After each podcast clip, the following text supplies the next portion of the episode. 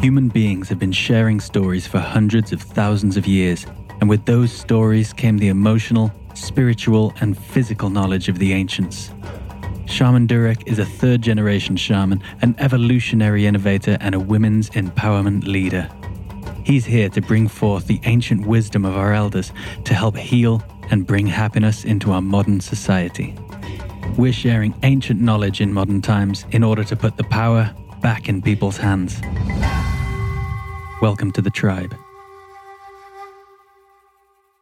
Hello, beautiful tribe, and welcome to Ancient Wisdom Today podcast. Today's share is such light.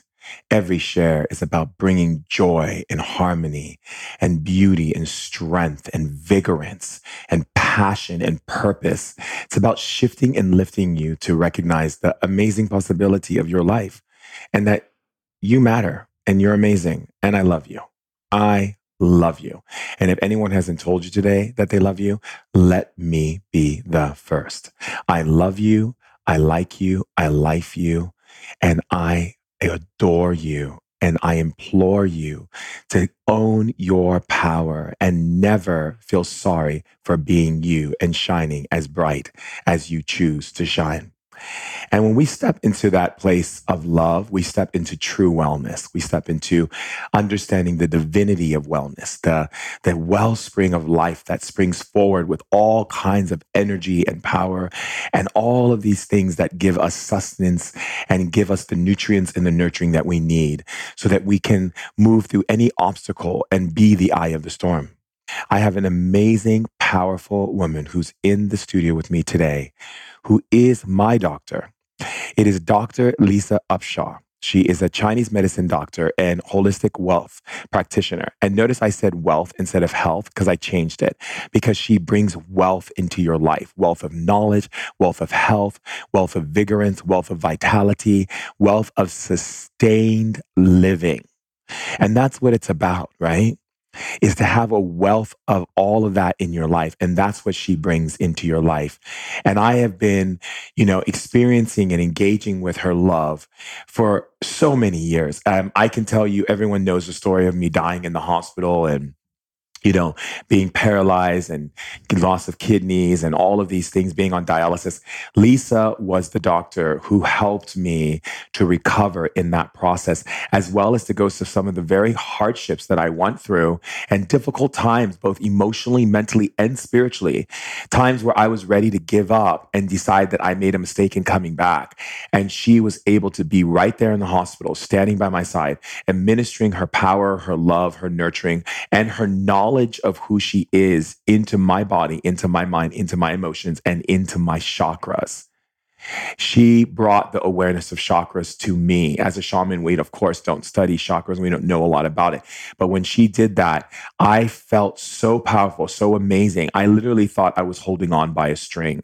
And it was Dr. Lisa that gave me a rope and gave me a rope and showed me how to pull myself back. And every time I come to Los Angeles, that is who I go and see. I go and have treatments with her and she puts me back in my in my place so that I'm able to give to all of you and give to all the people of the world in this beautiful global tribe, this beautiful community that we have. So I want to welcome someone so dear to my heart that I love with all of my heart and soul and has made such a change in my life and continues to to this day. Welcome to the share, Dr. Lisa Upshaw. Oh my goodness, that was just so powerful. I'm so honored. So honored. What an introduction. I have to gather myself here. it's been a blessing to watch your journey. You are such a magical, special human being who is almost beyond humanness. It's really that you see spirit walking with you. You have this power where you, you know, it's rare to find people who don't live by fear. And that was really big. Um, something else that came to me as I was coming here today. And you are, you live, you really live. And it's such a blessing to be in your presence and to know you. I You're love you. So much you were there things. when I was at my worst in my life, you know, mm. and I can say I was at my worst for the best but the worst and the best. Yeah. But, you know, every, I, I, I remember there was one point when I was in the hospital And I remember I just had like, I was just beaten up. I had Mhm. like, I was, everything was going wrong. Every time the doctors walked in, Yeah. They're just like, there was no hope, there was no nothing, whatever. And you just came in and you're just like, I'm gonna nurture you. I'm gonna, I'm gonna do healing on you. Mhm. And no one was doing healing on me. You know, no one was Mm. coming in and saying, Hey, what can I give to you, Shaman Durek? It was always like Mm. people were still coming in and asking me for things. Mm. And it was very interesting, like having people show up in my Mm. room and crying and feeling miserable and making it about them. Mm. And that was really challenging for me because as I Mm. was trying to gain my strength to be able to just at least be able to realize, okay, this severity of what's going on with me is a big situation. I couldn't even get my strength back because every person who was visiting me Wow. was crying and being and woe is me and like how what are we going to do if we lose you and Mm. you know please don't die in us again and like Mm. you know just all this stuff and you were the only one who Mm. walked in of course other than my family and my sister and so forth because they were just constantly giving to me but i'm saying as the friends who came in and flew in from all over the world you're the one who walked in and was like this isn't about me this is about you and i'm going to give to you and that's the reason why you're my doctor to this day because i feel um, safe with you I Mm. feel that when I come to you, it's not about what can I get from Shaman Durek. It's Mhm. about what can I give to Shaman Durek Mm. so that he can give more to people and and really bring, bring this this this love energy up to an all time high. Absolutely. So I just want to thank you Oh, for wow. being that powerful, amazing, wonderful friend and doctor and goddess and teacher and queen and healer and just the presence of your Nubian presence and Mm. having that melatonin love feeding me back to life. Mm, wow. Wow. My pleasure and my honor. It's my honor. We've been we've been in lives together before and Of we've course. talked about that. Yeah, of course. so in this time in this case, I I saw you and I was like, "Oh, okay. I'm needed now and it's time to go to him." Right. That's really how it felt. I remember you were crazy. having fevers. You were having fevers at that time. yeah. You had a lot of infection, I think, and Oh yeah. I remember, yeah.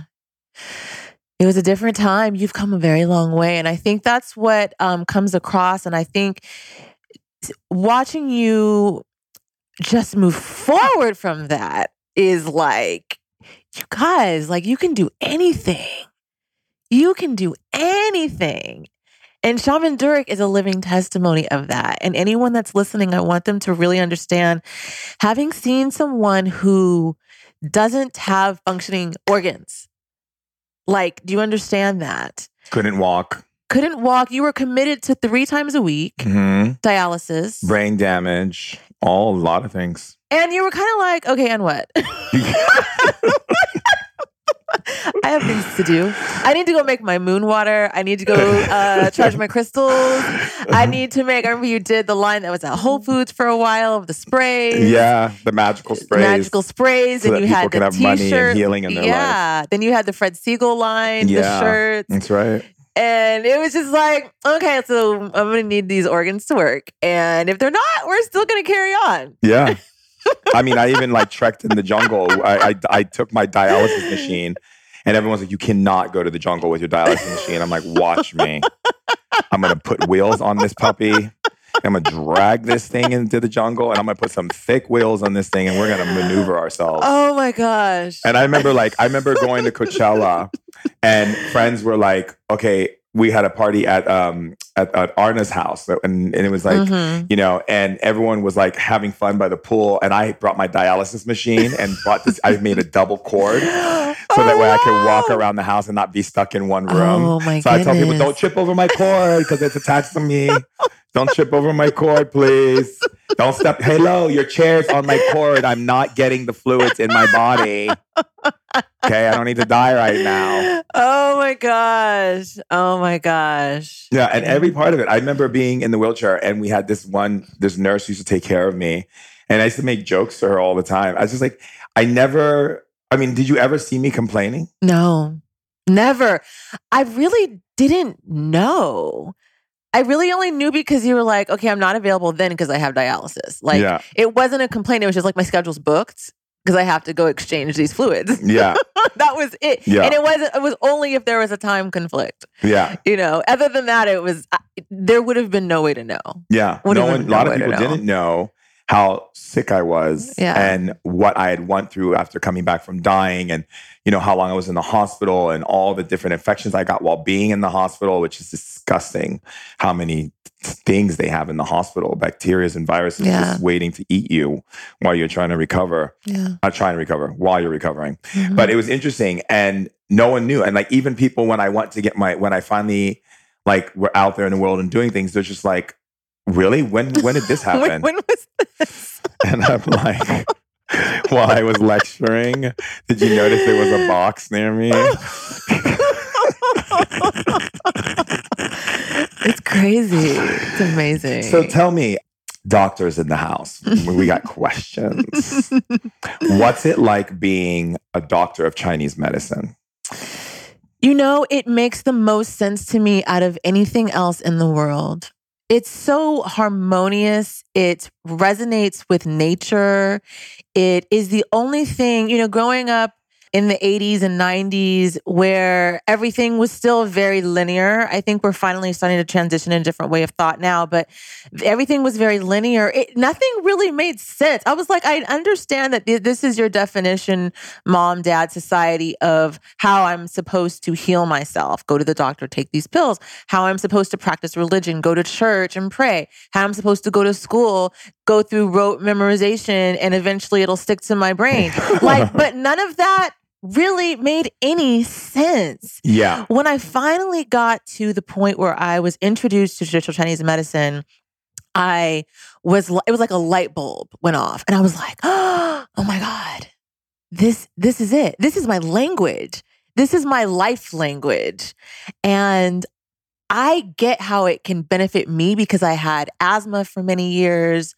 I couldn't breathe. I had uterine fibroids that I was dealing with, and I first got treatment for myself. And once I ex- I was able to experience another level of health, like I had been um, accustomed to subpar health. I think a lot of us do that, you know, where we have just gotten used to not being able to breathe in the fall or the spring because of allergies, or we have gotten used to having pain because it's just been a norm. But once you like have a little break from that and can feel better than what you ever thought capable, you don't want to go back. right You don't want to go back. And you're like, I've got to master this and I've got to tell everyone else and I've got to share this and I've got to do this. Because why isn't everybody talking about this? You know, they're not. They're not talking about it. And Yeah. a lot of people don't go to Chinese doctors. Mhm. They they're very stuck in in in what I call the brainwash of the world, which is believing that allopathic way is the only way. Now, I'm not saying I'm t- putting down allopathic Right. medicine because it did serve its purpose for me. So I have a lot of respect for the world of science. hmm However, I think that there with with you know with with that being said, there is a certain level where we have to understand to use all of our resources. Absolutely. Absolutely. And just to share, you know, with your listeners about my background, I'm I'm not Chinese. I'm African American. I am from a suburb of Southern California called Cerritos, and I went to a historically black college. So I was definitely in the South, Which college did you go to? Xavier University Okay. of Louisiana. So a pre-med Oh, factory. wow. Pre-med factory. I have like 200 friends that are doctors, traditional doctors, because that's what I was, you know, that's who I was around. So I, I came from a place where it, the information wasn't like handed to me. It wasn't available. I had to just kind of like go inside and ask myself those questions that sometimes I think we need to introspect and and reflect. Like, is what I'm doing actually working for me? Like, is it allowing me to thrive? Am I in my best self with what I am currently doing? And if Mm. not, then how can I change that? And I realized that I was on my way to medical school. I was like, this doesn't feel right for me. Like I know my parents would be proud. I know my community would be proud. I would be another great, you know, mark on like another graduate from Xavier goes to med school for the stats. But like, nah, it's not for me. And I had to listen to what spoke to my soul. Hmm. I want to go back to that a little bit because I know there's a lot of uh, people in the tribe who are listening to this share today. And you know, what what do you feel inside when you like what was the feeling that came over you that made you make that decision not to follow the Mm. herd down to med school to become a Mm. doctor? What, you know, because a lot of times people will say, What? Why didn't you go to med school? Like, it's going Yeah. to give you a future. It's going to give you stability. It's going to give you foundation Yeah. what you know and and and here on earth you know the herd is a part of the matrix it's the part that's been programmed into Yeah. to society to believe that if you don't follow the herd hmm and you don't do the things that are told to you which is to follow exactly the way things are that has been set up by the matrix then something bad is going to happen or you're going to suffer you're not going to survive and you're going to die hmm hmm I felt like I was going to die if I followed the herd. i love that That was the feeling. I saw I saw a glimpse of my life of what it might look like. And I was really honest about it. Like, would my hours provide me the freedom to raise my daughter the way I want to? Would I be able to practice heart centered healing and be able to connect with my patients and take as long as I want to take in talking to them under the guise of a system that has been set up to do what it does? We won't go into all of the yeah systems. yes of course But um I I I it felt like a part of me would die. Mm, I would have to sell my soul. And I honestly think that a lot of us feel know what that feels like because we negotiate our power all the time. And I felt that I would have negotiated and sacrificed too much of my personal power. And um you know, there are times we're faced with that in relationships. There are times that we're faced with that in our current jobs. You know, when we're, you know, deciding if we're going to make the next step, we we weigh the risks and benefits. And that's what I did and I was like, no. It's not worth it. do we do we really um, weigh the risk and benefits? Do you feel that people really are weighing things, or do you think people are just going that what's most comfortable to them? Mm. I think that those are those who are conscious may weigh the risks and benefits, but we are, you know, a lot of people are still walking around unconscious. So I think it is on auto. People are on autopilot. I do think that though there is something internally that never dies that will give you the feedback because if you don't listen to that inner voice, then what happens and who I work with and what I work with are people that start to see it manifest physically. Mm, So the body, your life is going to tell you. It's either going to be a whisper, it's going to be, you know, people like popping into your life like, "Wow, I was thinking about, you know, going into painting, you know, as a as a career and oh my god, I'm listening to this podcast now. Like, how did this pop up?" You know, there are like little signals and signs that we get along the way, and it's up to us to listen to them. If we don't, and if there's that malalignment within, then the body will always let you know. mm. Always let you know. That should be a book that you write. Your life is going to tell you. Your life is going to tell you Your life is going to tell you. always, Mm. always. And what I see in my practice all the time is people who have been numb and have been deaf to those messages for many years. And it gets to a point where then it disrupts. It's like now the body and life has disrupt the the habitual autopilot. And it's like, crap, now I have to think. Like now I have to feel. Mm. Now I have to actually pay attention to what my soul is saying. And it's like, I don't know how to do that. Mhm. I haven't done that in 10, 15, 20, 30, 40 years. Right. So I have to start now. Okay, well, you start now. That's all. Then you just start now. You said something that um that really caught me um and kind of shook me inside um in a good way, in a lit way, in a very powerful, on fire way. And you said you don't negotiate your power. Speak on that. Mm. You mean when people don't negotiate their power? Well, you said like people negotiate their power. Oh, yeah. People negotiate their power all the time. I think, you know, coming from looking at the chakra system, we have the solar plexus, which sits b- between the belly button and the bottom of the rib cage, right in digestion, that upper digestion area. And that's the solar plexus that relates to personal power, will, gut instincts, self assuredness, courage. Um, and we always get that quote unquote gut check you know, where it's like, what does that, what does it feel like? When I say something, you instantly know by the way it feels in your body if it works for you or if it doesn't. And you're constantly negotiating it to see if it's going to provide you instant gratification or delayed gratification. And most of the time, we go for instant gratification, Mm. i.e., if we look at digestion and we look at how we digest life, we're looking for things that are pleasing and sensual, sugary. We have sweet tooth, we have a sweet craving, we have this impulse for things that feed us immediately. But it's just habitual. We have to go back in and really think okay, like, is my gut check, am I negotiating my power for my higher good or for my weaknesses? Mm. Um, and if we find, if we just think about the choices we've made over time, take a week. Think about choices we've made over the last week.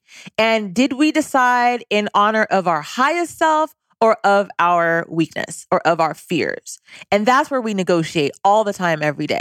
When we're in the grocery store, when we're, you know, even thinking about what we're going to do tonight, you know, we're constantly, you know, trying to decide, you know, what category to put it in.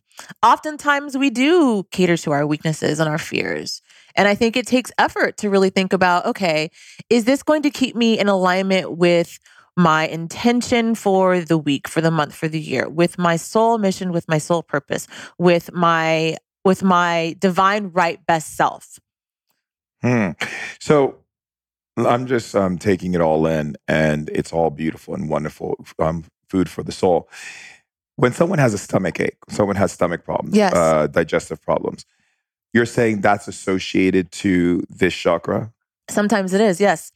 We have also the second chakra that relates more to the colon.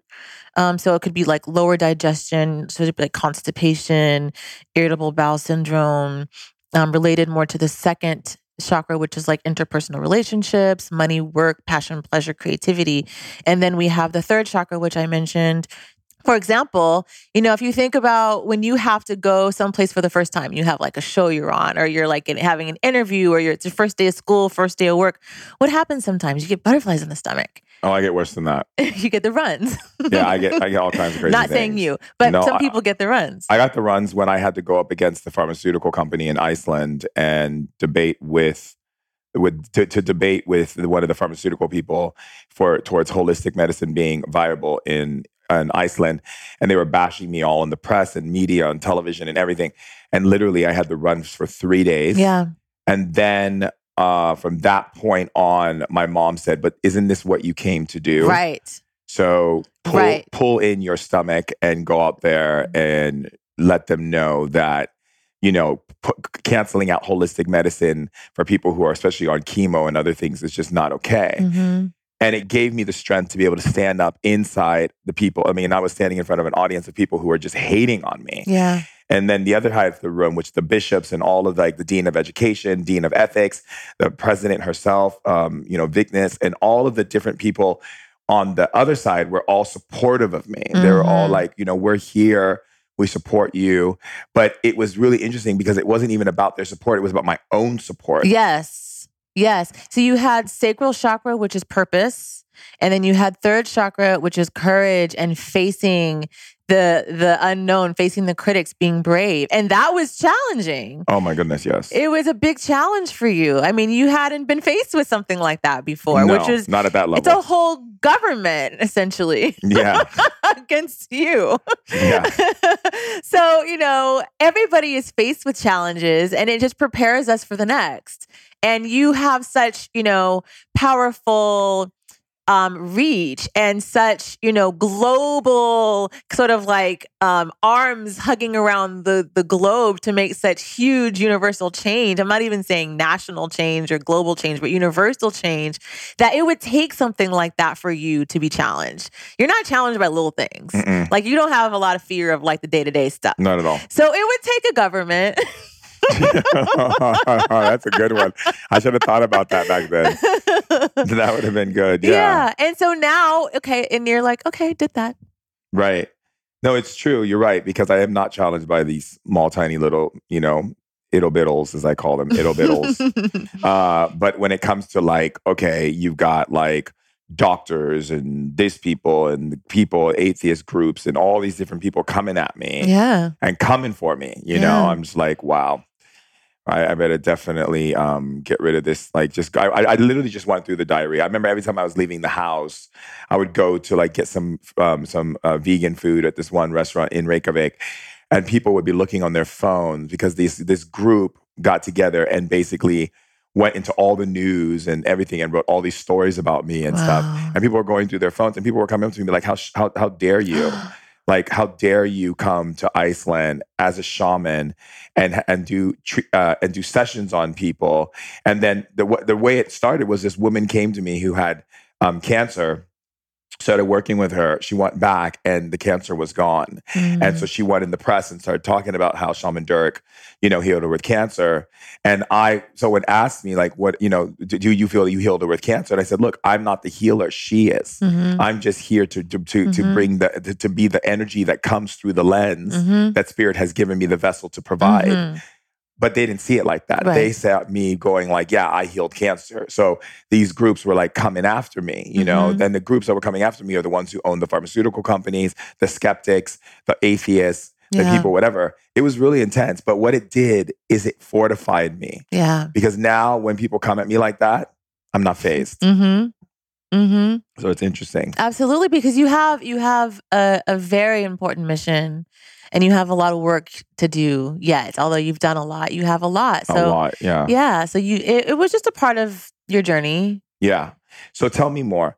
Let's go into understanding like what is the issue that is causing people to not go out there and really take their health and wellness to to the level that they would take anything else in their life that such as getting mm. a job and paying their bills mm-hmm. you know or getting married or finding their mm. other half mm-hmm. people have so much energy it's like when is that person going to come When mm-hmm. is my twin mm-hmm. flame my soulmate my this my that when am i going to get mm-hmm. married whatever but they don't put the same energy into their wellness and health why mm-hmm. is that i think that people don't want to feel it's hard to feel it's hard to tune back in because the body stores memories, the body stores discomfort, it stores the great times too. But with wellness and health, if we have to do like a body check and kind of scan ourselves and think about like our feet and our ankles and our legs and our knees and just kind of go all the way up, we have memories attached to certain body parts. Like I can remember when I was eight and I sprained my ankle. I can remember, you know, like when I broke my leg when I was 21, you know, and I think then about all that was going on in that time period.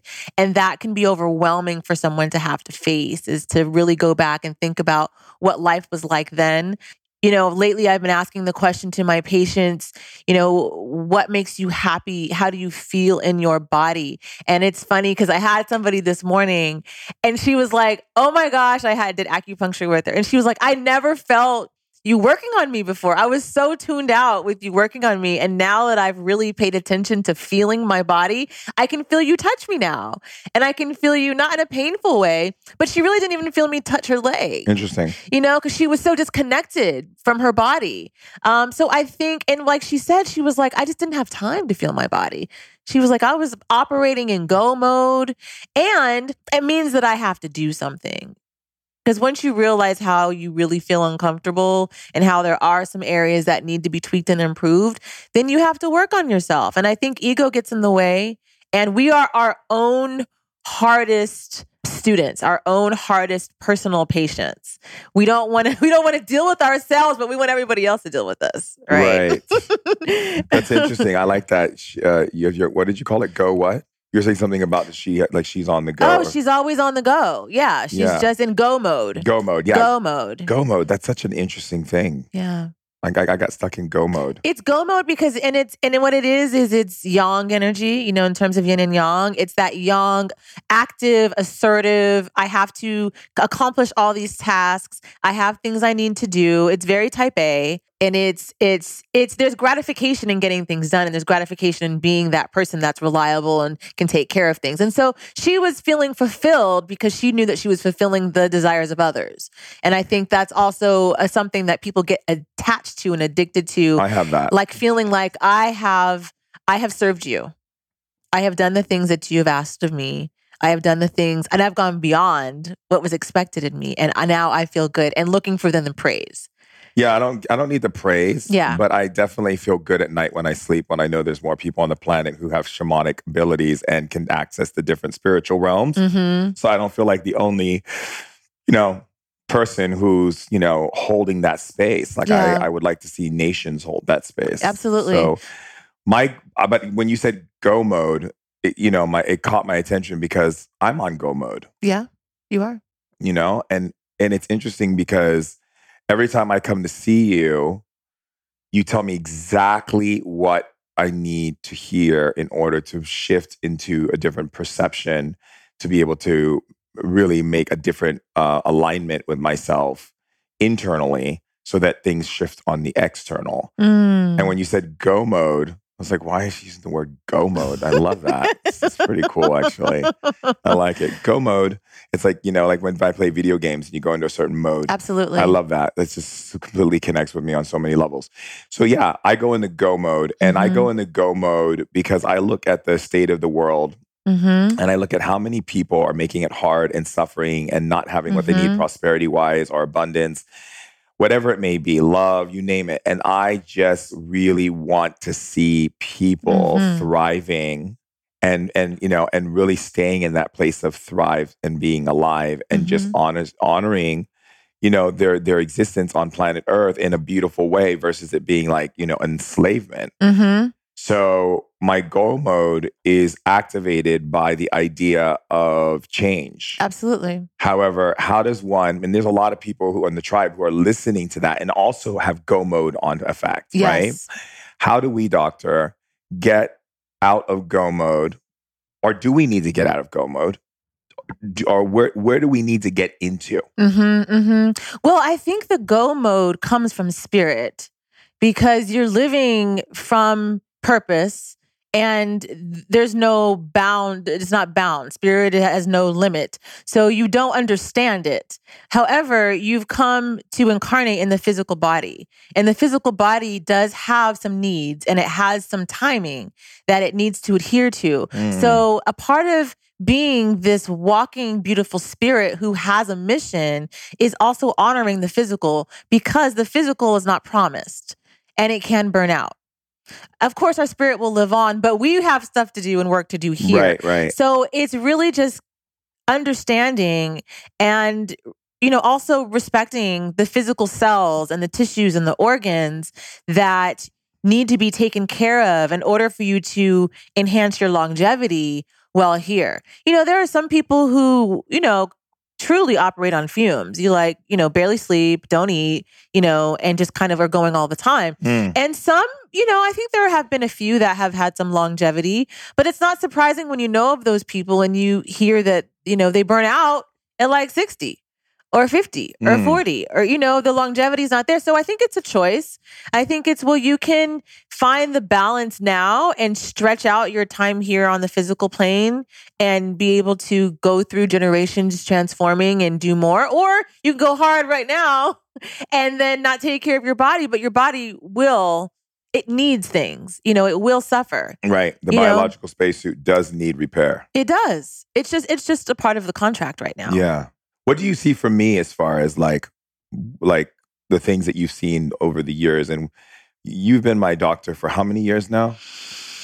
Gosh, what year is this? It's 18, so probably like 2005 ish, yeah. it's a long something time. like that. 13 years. Yeah. So in that 13 year span, Yeah.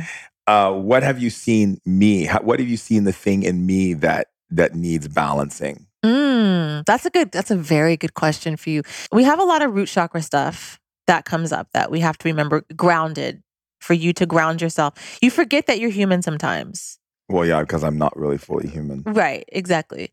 But but your body, you know, Like, do you know what it's like for me every day that I have to eat and go to the bathroom? oh, it's annoying. Since I was a kid, I was like, "Mom, do I really have to do this?" Because where I come from, we don't do this. yeah. It's like Yeah. it's so it's annoying. It And there are frustrates lots me. of people like that. Frustrates me. I'm like, oh god, I, I have to go pee again. but then ever then when I when then when I lost my kidneys, I was like, okay, fine, I'm not gonna say that. I'm not gonna say that. Okay, I changed it. I love peeing. It feels so good. It's amazing. I love seeing this wonderful stream come out, and it just feels so yummy. It's amazing. It's the best thing ever. Yay! Literally, Yeah. you know. yeah. But but like I, you know, you don't realize it until it's gone. I remember when I lost my kidneys and I couldn't pee anymore, and I watched people pee. I used to be the je- I was so jealous.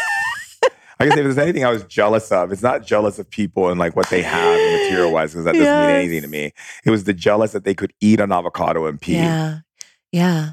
But seriously, that's what happens to people though. Because if they don't pay attention to the physical form, then body parts stop working. Yeah. And then you are jealous of people being able to walk and run and and go to the bathroom without, without a bag and you know being able to breathe without an inhaler. Mm. You know, like, oh my God, when I was able to, when I first started doing acupuncture, and I was like, this is what a breath feels like. Oh my God. Like, people are out here breathing like this all the time. Like, I hadn't taken a breath like that my whole life because I was on, I had bad asthma. Yeah, I, I grew up with bad. I had chronic asthma as a kid, and I realized that it came from feeling completely suffocated with drama around me. Because I literally one day came home and I was wheezing, and I just got so angry, and I threw my asthma inhalant away, and I let myself go through it. And I asked the spirits, "Well, if I'm going to die, I'm going to die." So. Whatever the emotion I'm holding on to that's causing this asthma, please bring it up. And all of a sudden, I just started screaming and Mhm. yelling. Yeah. I was so angry Yeah. and hurt because I realized that the reason why I had asthma is because I felt suffocated by my father and Mhm. suffocated by my Right. stepmom. They're such they were so suffocating, you know, bless their dear hearts. And I know they're in this room listening to me right now because every time I open their my mouth and mention them, they peer right into the room. Hi, hello.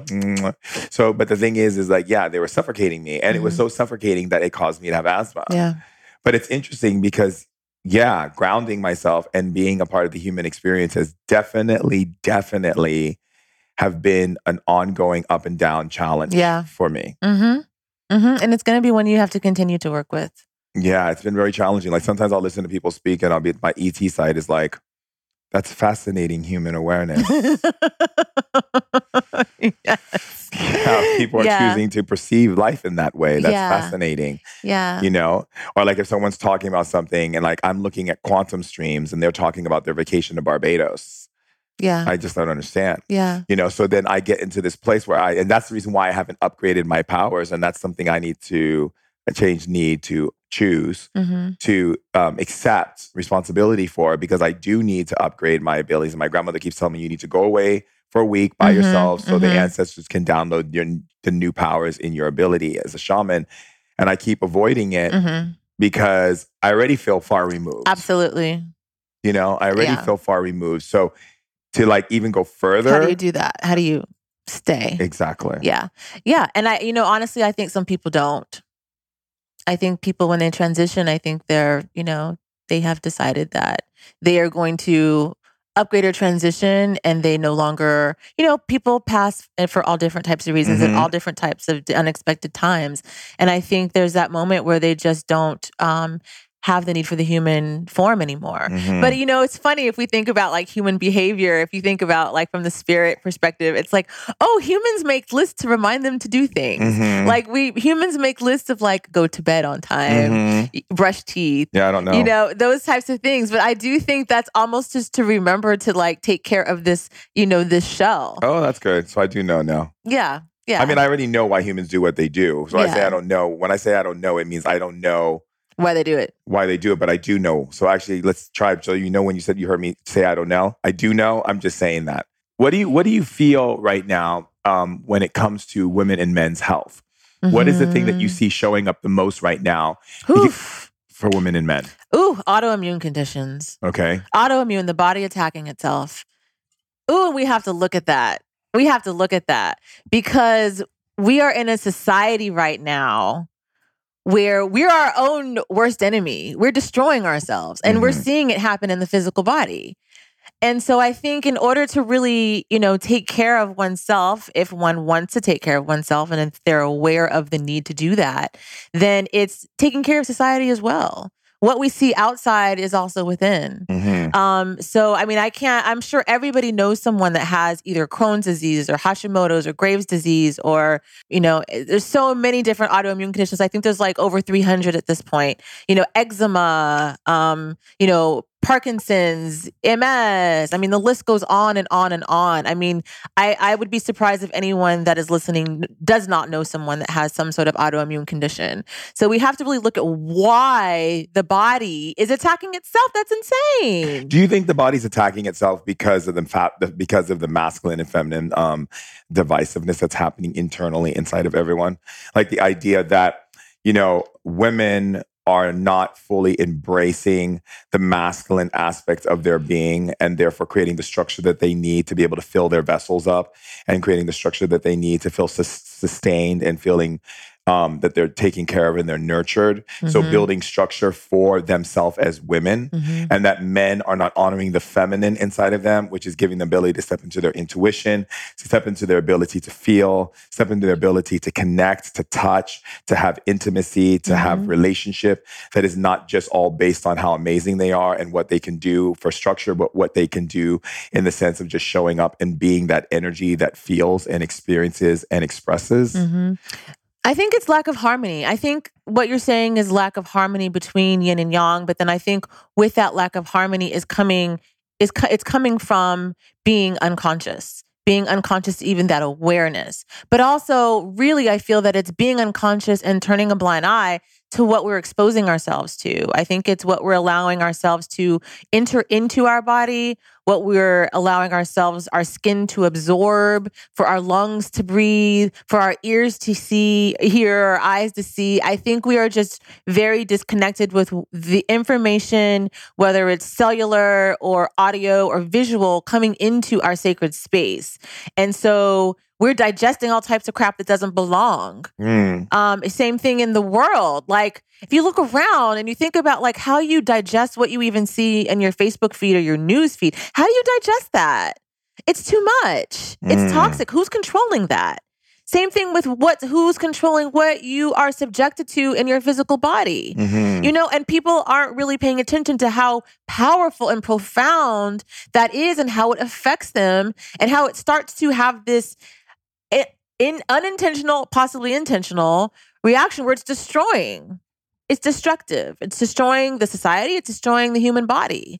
It's interesting you say that because in shamanism we have this belief that the imbalances that are created internally are created by aggressive energies that you have been exposing yourself to for a long time. Oh. It could be the weather. It could be someone around you who's constantly complaining. It could be the fact that you keep watching the news.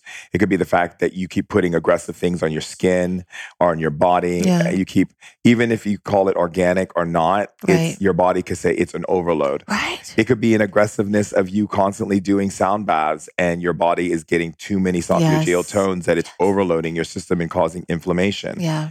You know, the aggressive energies that are coming in we need to be able to, and I'm going to say need because it's not, it's like we really do need to if we're going to survive.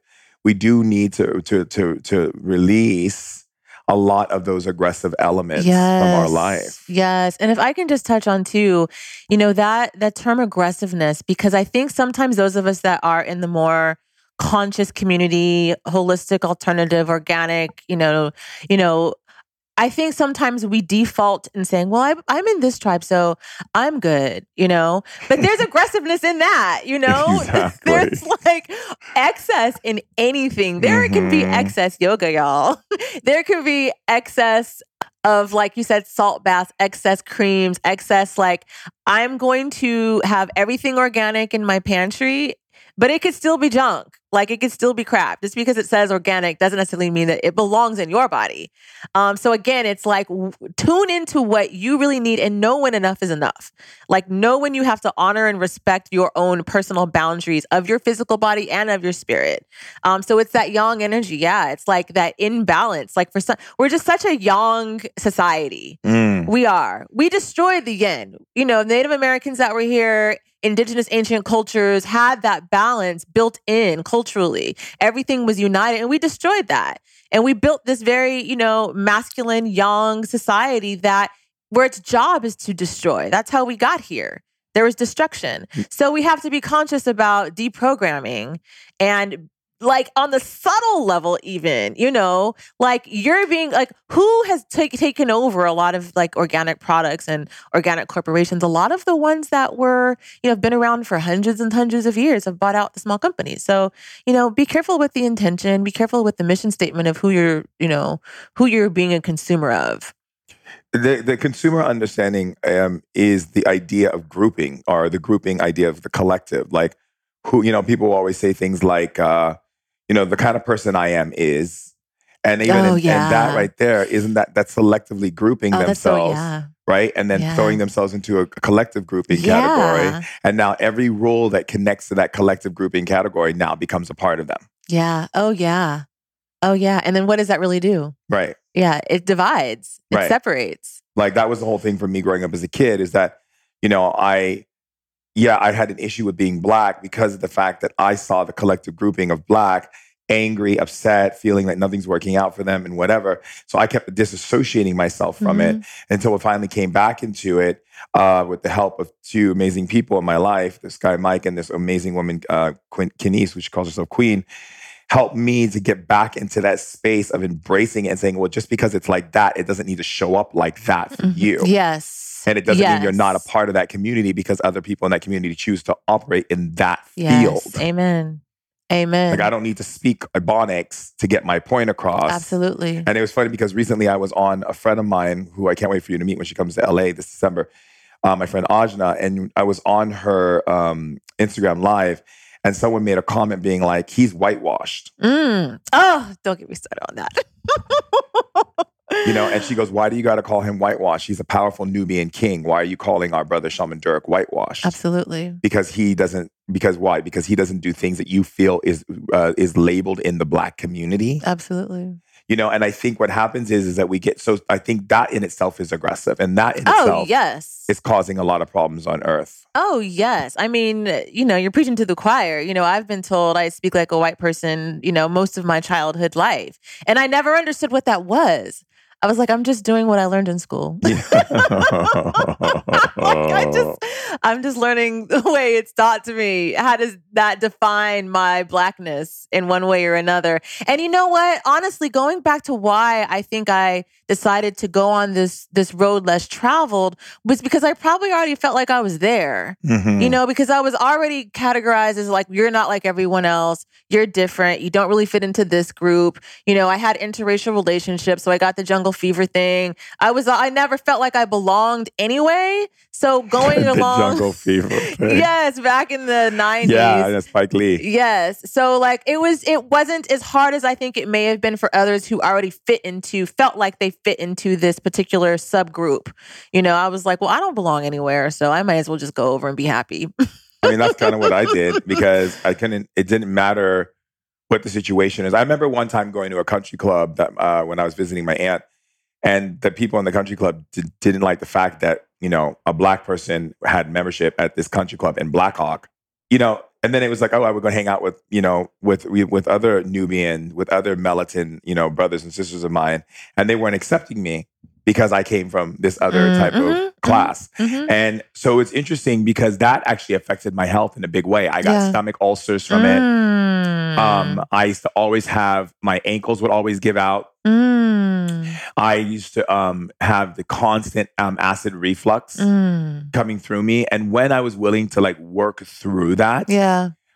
all of those things went away. Yeah, absolutely. Absolutely. It was it was that that solar plexus chakra again, questioning who you are, questioning who you are. And you're like, who are you saying I am? Like, I don't understand how you think I don't belong here because I was here. And how can I not belong here because I look like this? It's that's total, you know, self image, self image, and self acceptance. And it's hard to navigate that, especially when you're a spiritual being, because you're like, I don't even really see myself. Like, you know, like it's like, I don't even know what I really look like, you know? Like, I don't know how other people see me, but clearly because of the way I look, I fit into, you know, a group. And clearly I have a certain connection to, you know, lineage and ancestors that, you know, have come before me. But on a day to day, I'm not thinking about where I need to be based on how I speak or what I look like. Although some people clearly identify themselves that way and will only stay in that box. And I think that's very damaging. I think that's very limiting. And I think it's very troubling. You know, you cut yourself off from lots of experiences and lots of opportunities to grow and evolve on this planet by doing so. Mhm. Um, you know, and I think if anything, if we can be those faces for those for folks that feel like they may like the conversations we may have may be too woo woo or too out there for their family group, then it's like, well, you know, we've done it. it's okay. You're gonna be all right. You're gonna make it, baby. You're gonna make it. You're gonna make it, boo. We're here for you. You, we got you. We got you. It's all right. It's okay to step away from the herd. Yes. It's okay to step from. You're not gonna starve. Yes. It's okay. You're It gonna is make it through the night, Yeah. and we're gonna we're gonna show you how to survive. Yeah. Okay, how to thrive. Absolutely. That's really what it comes down to. I mean, all this trend setting stuff, you know, people are like, what's on trend? I was making a joke, uh, actually funny and going off topic. I was making a joke. There was like this song called Kiki, Yeah. Are You Love Something? Da, da, da, da. Mhm. And people were like falling out of cars and jumping and doing weird things. And I was just like, is everyone, um, it's almost like there's like a, like, like the brain can't think opposite of the, becoming a trend sheep. Mm-hmm. I call it trend sheeping Interesting. right? It's like everyone is doing the Kiki video. Like I would turn on Instagram, it's like Kiki, Kiki, Kiki, Kiki, Kiki, Kiki, Kiki, Kiki, Kiki. It was a little scary. yeah. Back on topic. Okay, not into trend sheeping on any level. So I definitely agree with that 100%. I think Yeah. creating our own sense of self is actually what's going to really bring health and wellness um, from my perspective. So, you know, as a doctor, let's walk us through the chakras, shall we? Yeah, Yes. let's walk us through the chakras. Love to. Okay. So I work primarily with the seven main chakras, although there are many, many, many more. But I work with the seven main ones because they most directly correlate to an endocrine gland and an area of the body. Um, and then, like, I call them like a life rites of passage that we have to go through. So, starting at the root chakra, at the base of the spine and perineum, we have the root chakra. So, if you imagine yourself sitting on a couch or sitting on the floor, if you're grounding yourself, you're connecting your tailbone or perineum to the earth or to the ground. So that is the root chakra. It relates to the feet, the ankles, the knees. Um, it also relates to survival, safety, tribal belief. So what you were told life was supposed to be by your family. Your family had they said you're supposed to grow up, go to school. They said you're supposed to grow up, not go to school. You're supposed to, they, you know, whatever they said. That's the root chakra. That's like your identity. Um, so then, uh, let's see, it uh, relates to the adrenal glands. So it's that fight or flight, stressful, like, am I going to survive? Am I going to fit in? Am I going to be able to keep myself with food, shelter, water, and belonging? So that's the Muladhara. Yes, Okay. absolutely. So then we have going up to the sacral chakra that sits between the pubic bone and the lower belly button. It goes around to the hips and the low back, relates to the color orange. It is our fluid chakra. It keeps us moving in our sensuality, our sexuality, our pleasure, our purpose, our work, um, money. It's like the grown up chakra. You know, it's that chakra where it's like, okay, managing relationships, managing work, managing what I'm here to do, managing um, money. Um, very, very, very sensitive chakra. It's our womb, it's our seed, it's the way we reproduce. doesn't have to be a, a, a human form. You know, I always like to say if, from the second chakra, you can give birth to an idea or a project. doesn't have to be a, a physical body. Interesting. Okay. Definitely. So then going up, we have the third chakra. So that one was called Svadhisthana. Yes. And then we have the I'm sorry, ovaries and testes or the or the glands there. Going up to the third, we have yellow. We have between the belly button and the lower border of the rib cage, wrapping around to the back, of course, too. All of them wrap around the whole body. We have, as I mentioned, courage, self-esteem, self self-awareness, gut instincts, personal power, relates to the pancreas. Um, it's upper digestion there. Then moving up, we and have that one's called the Manipura. Yes. And then moving up, we have the heart chakra. We have the thymus gland for our gland there. We have compassion, self love, self care. And then we have envy, jealousy, um, resentment, anger, those negative emotions. From a beautiful side, we have the heart chakra that extends out to the hands and heals. So healing comes from the heart. Healing connects us when we hold hands with somebody. So we have the heart going up. That's to- called the Anahata. Yes. Going up to the throat chakra, we have communication, expression, listening, even if it's divine messages, the unseen, listening and tuning in and hearing. So, with the fifth chakra, we have communication, expression, authenticity, um, hearing others, speaking your truth, listening with um, the intention to really hear. We have the thyroid gland. It also extends out to our um, neck. So throat chakra is Vishuddha. Yes. Third eye chakra, we have um, seeing the unseen, dreaming, visualizing, bringing in um, the reality that we'd like to experience. We have uh, goal setting, very powerful chakra. I find a lot of people are really strong in their visualizing. And then we have the now depends on what's who you consult. Some people say pituitary gland, some people say pineal gland. Pituitary is more popular. I say pineal because the pineal gland produces melatonin, which is important for REM sleep and dreaming. And this is the dreaming center. So I relate it more to that. But the pituitary and the pineal gland have a yin yang relationship. So they're very much intertwined. And that's the ajna. Yes. And then moving up, we have the crown chakra.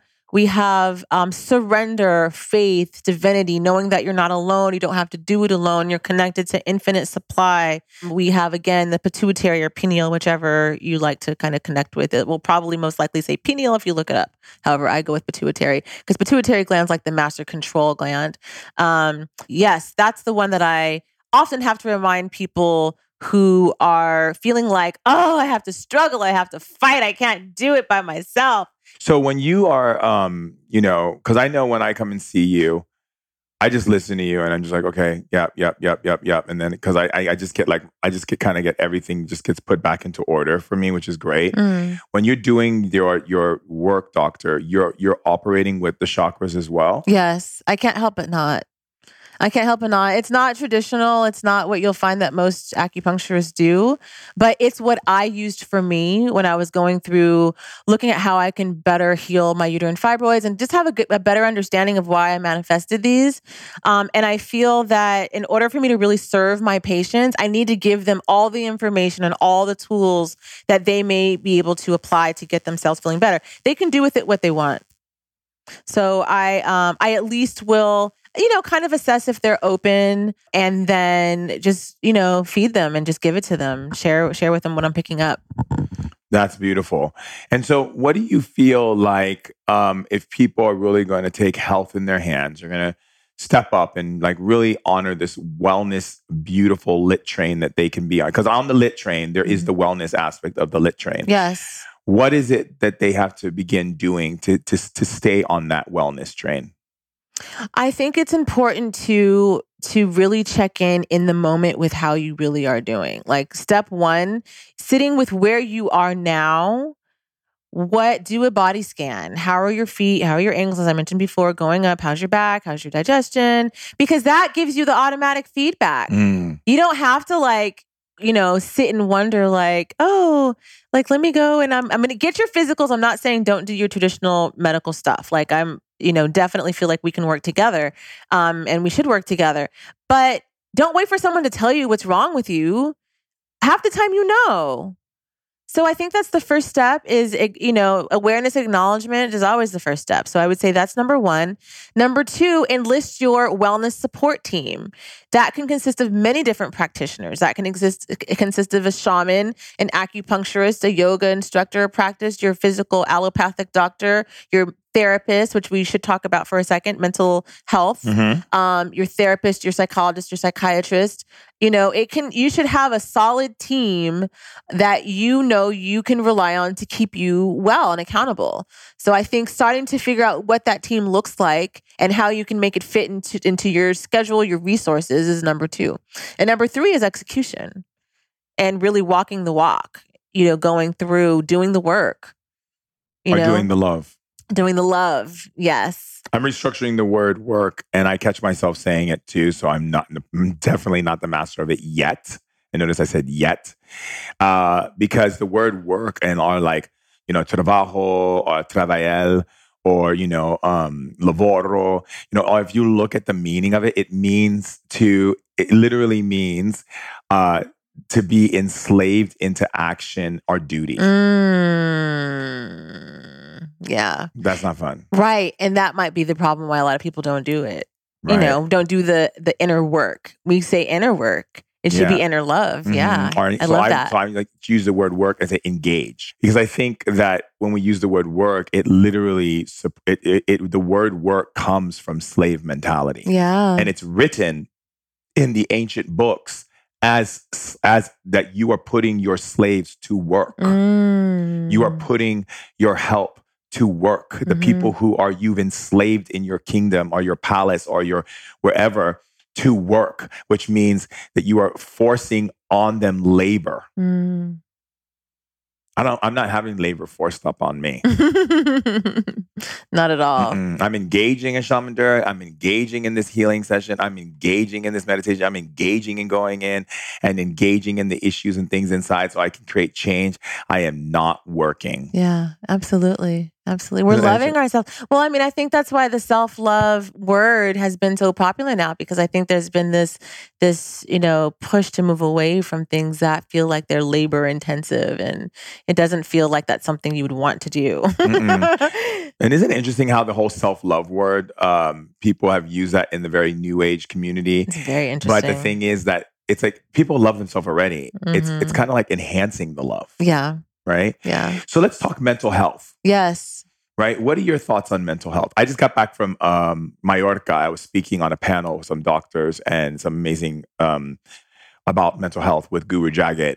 But I want to hear your thoughts about mental health. Oh, well, I when I was in undergrad, I wanted to go into psychology or psychiatry. So it was it's something that I really hold near and dear to my heart is an area of wellness that we don't spend enough time talking about and supporting each other in. My in my perfect world, I would love to see everyone feeling like they have someone that they can go and work through some of the mental and emotional hurts and wounds that might be from this lifetime or previous lifetimes that they're carrying with them.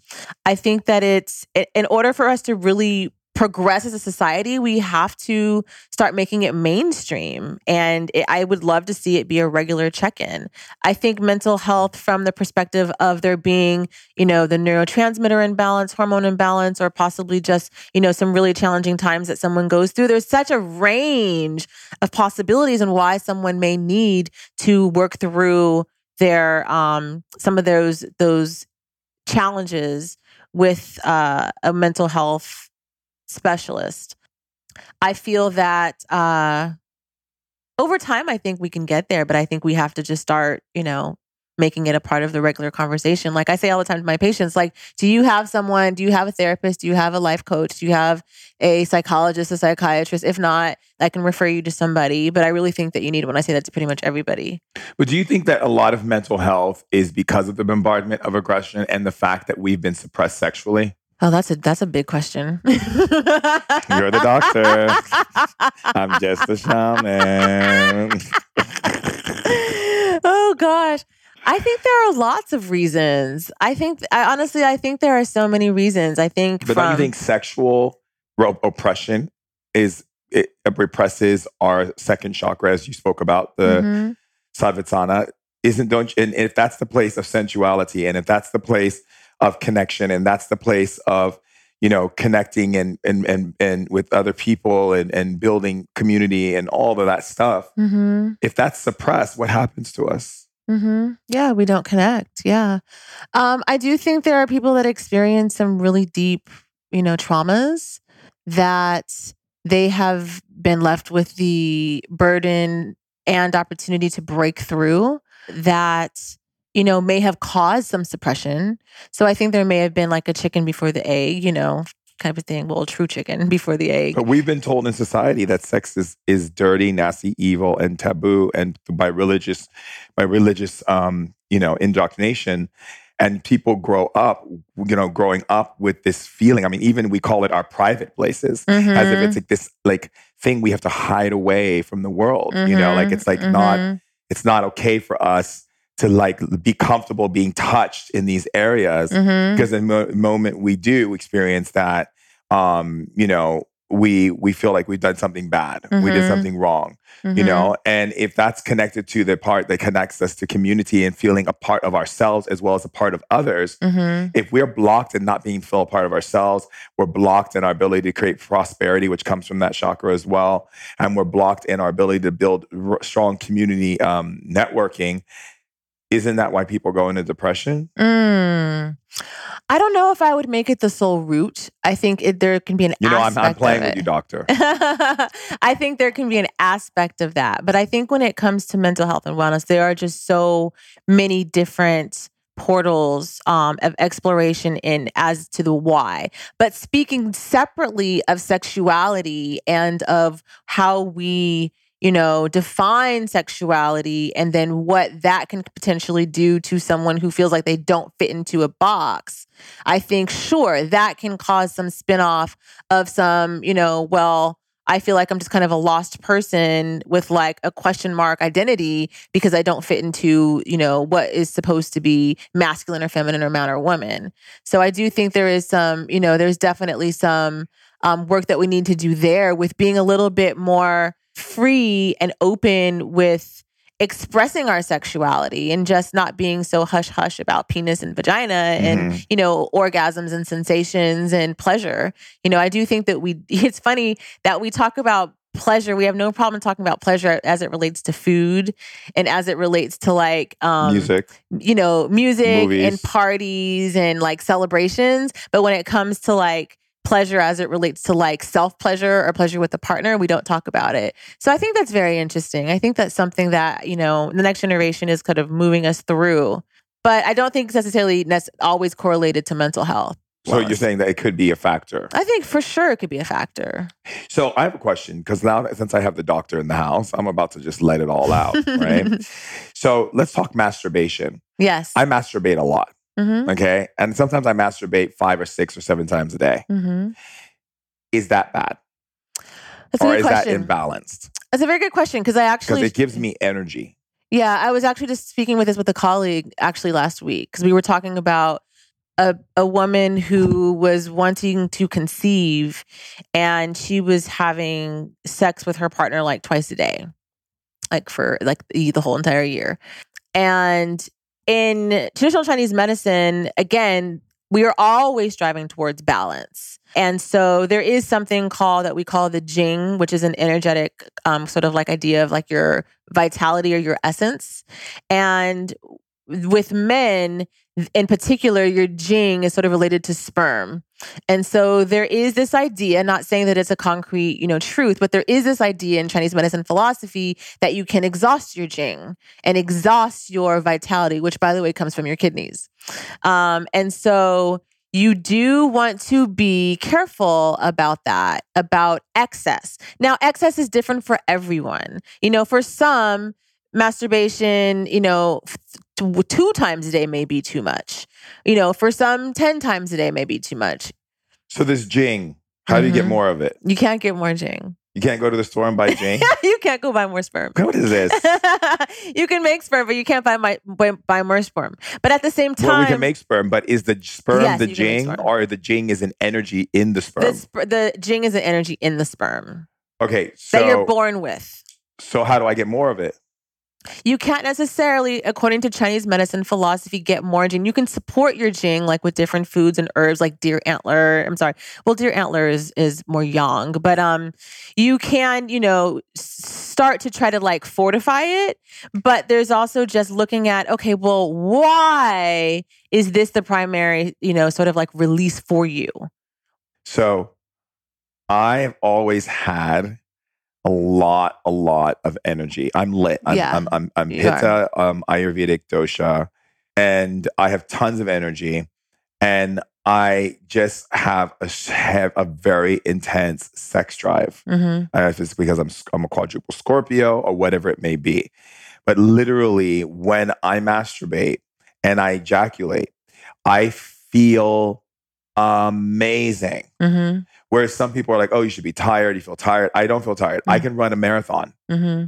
because I have so much energy. Like my body gets lit. Mm-hmm. But some people are like, oh, I feel tired afterwards. Mm-hmm. But then again, I also do it in a way where I'm like, you know, manifesting things too. Right. You know? Right.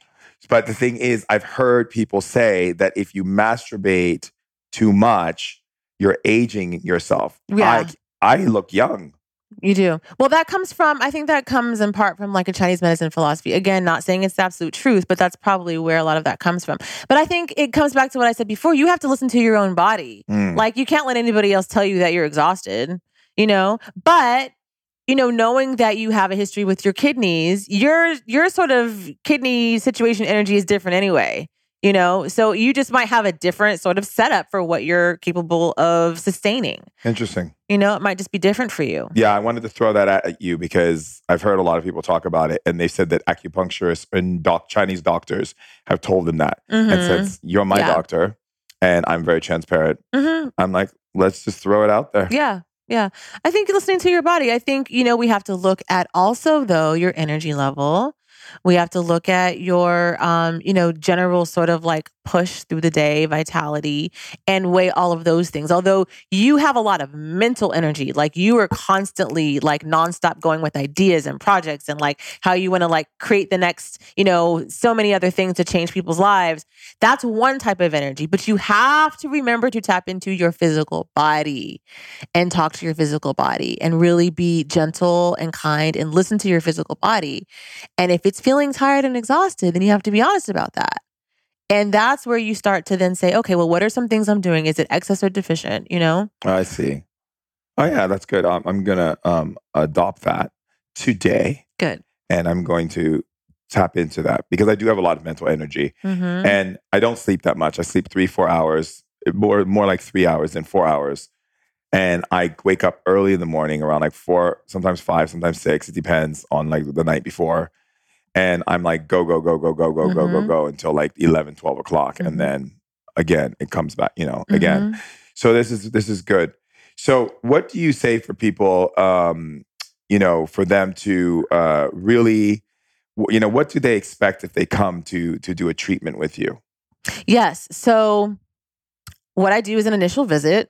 And in that time, I go through everything, all of your physical history, you know, past conditions, current conditions, what you currently have as a wellness goal. Of course, that's very important, what you would like us to achieve in working together.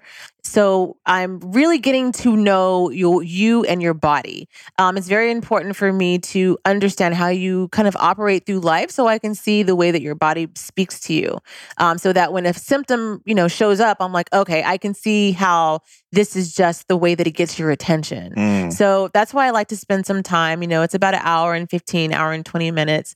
Um, just really primarily talking. I do do some acupuncture in that, but it's really more abbreviated in the first session. Um, I do um, a chakra scan, just kind of assessing the energy of the chakras. I sometimes may use crystals. I may use essential oils. I may um, just do acupuncture. I may recommend herbs, supplements, food based on Chinese medicine philosophy, which is similar to like Ayurveda and like matching foods with your body type and what you need at the time. Um, and then I don't like to, I'm not the type of person that says, I want to see you once a week for three months or twice a week for three weeks. Let's just see how you do. You know, you may not need me. Like if I'm doing my job, you don't really need me that often. You know, you may need a check in, like a tune up, like, you know, you get your oil change, you know, you kind of like, we go and do an assessment. But I don't want you to be dependent on me because that means that I'm not giving you all the tools you need to take care of yourself. So that's really my goal.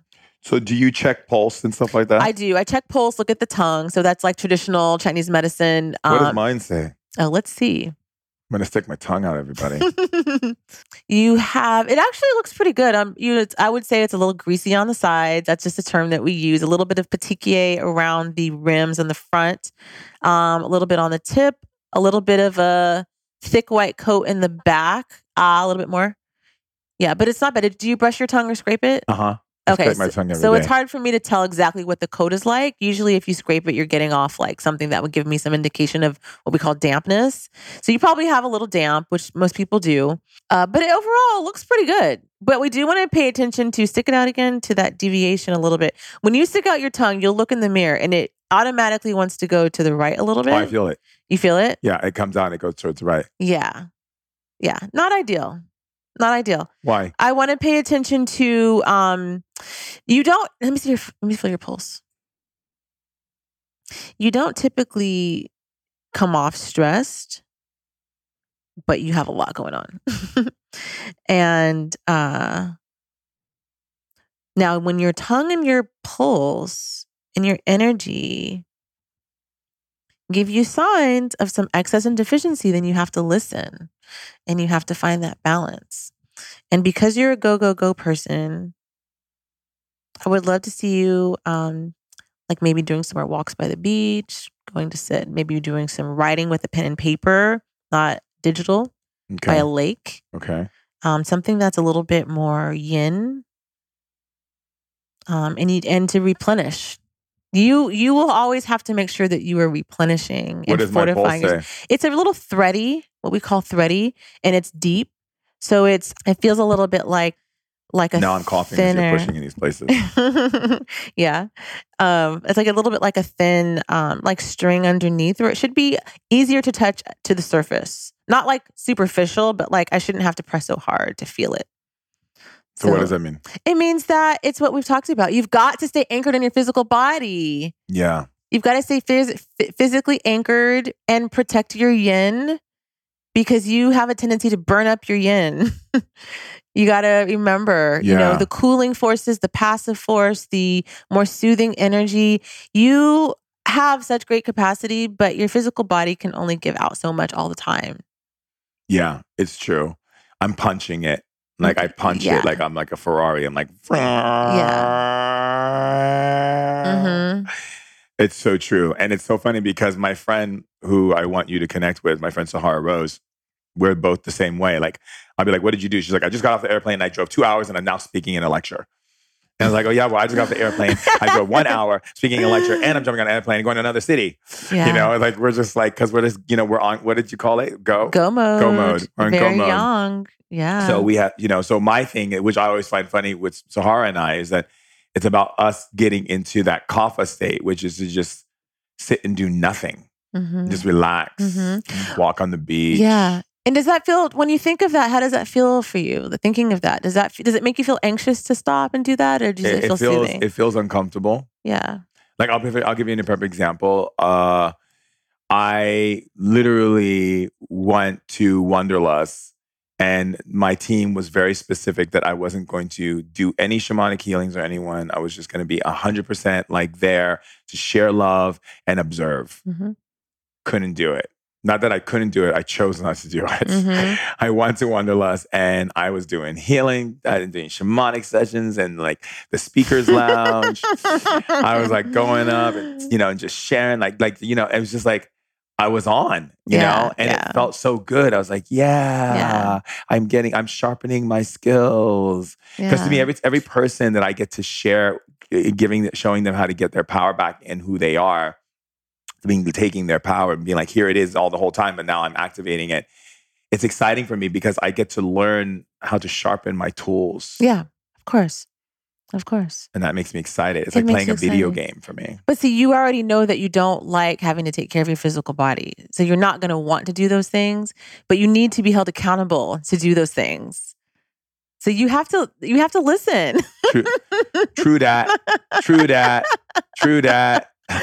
of course, you're just doing what you want to do. You're like being a kid. I Like, am a want to do what I want to see do. my you see my controllers? Look, I got a black one, an orange one, and a red one for my PlayStation. well, and that can be, you know, I don't know what you're playing, but that's kind of your yin time, right? That's how you unwind. yeah, I play games that are But much you are spiritually based oh, games. Oh, okay. Yeah. Okay, good. Okay. Yeah, it has to also be inviting. Like you I can't force you to go and like be still by a lake, right? Like people if it's going to be torturous to you, you're not going to do it.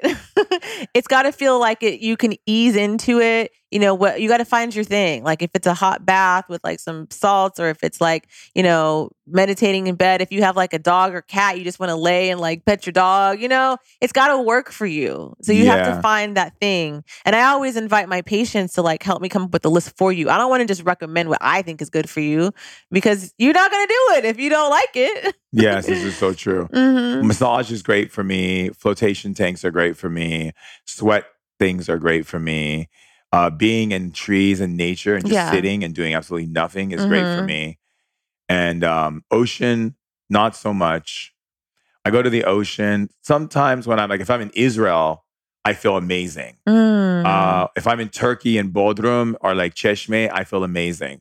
If I'm like, like when I was in Spain, I didn't feel relaxed at all. Mm.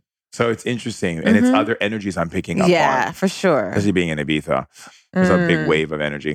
So how Mm. can people, um, you know, people can come in and see you in Los Angeles, and um, how can people find you, my love? Yes, they can find me on the social media platform. So they can find me at drlisaupshaw.com. That's my website. You can find me on Instagram at drlisaupshaw. And doctor is abbreviated DR. L I S A U P S H A W. Um, I didn't mention I have a fantastic, amazing wellness course that walks you through intimately how to use the power centers or the chakras um, and exalt and amplify your wellness. It's an eight week course. Um, it's currently closed for enrollment right now, but you can get on the waiting list by going to my website under um, wellness programs, drlisaupshaw.com, wellness programs. You can find it there. It's called the Wellness Formula. So you can get on my waiting list for that. It will reopen in February. It's I'm in the in the class now with my with my group, and they're having such amazing breakthroughs. It's so much fun.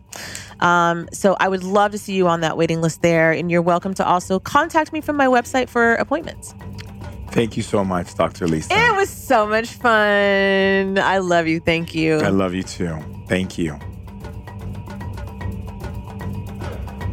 Wow, tribe.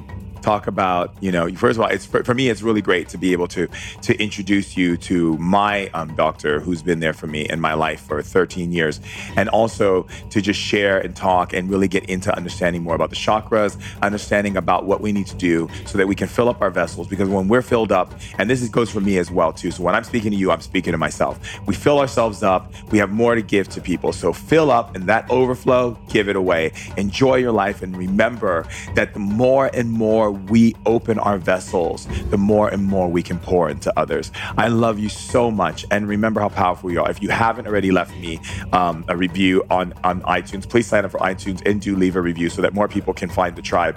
And also go to shamandurek.com so you can get involved in what I'm doing on Instagram, or go sign up on my newsletter at shamandurek.com to get involved in some of my workshops and where I'll be teaching and training and putting the power back in your hands. I love you so much, and remember, you are powerful. See you later.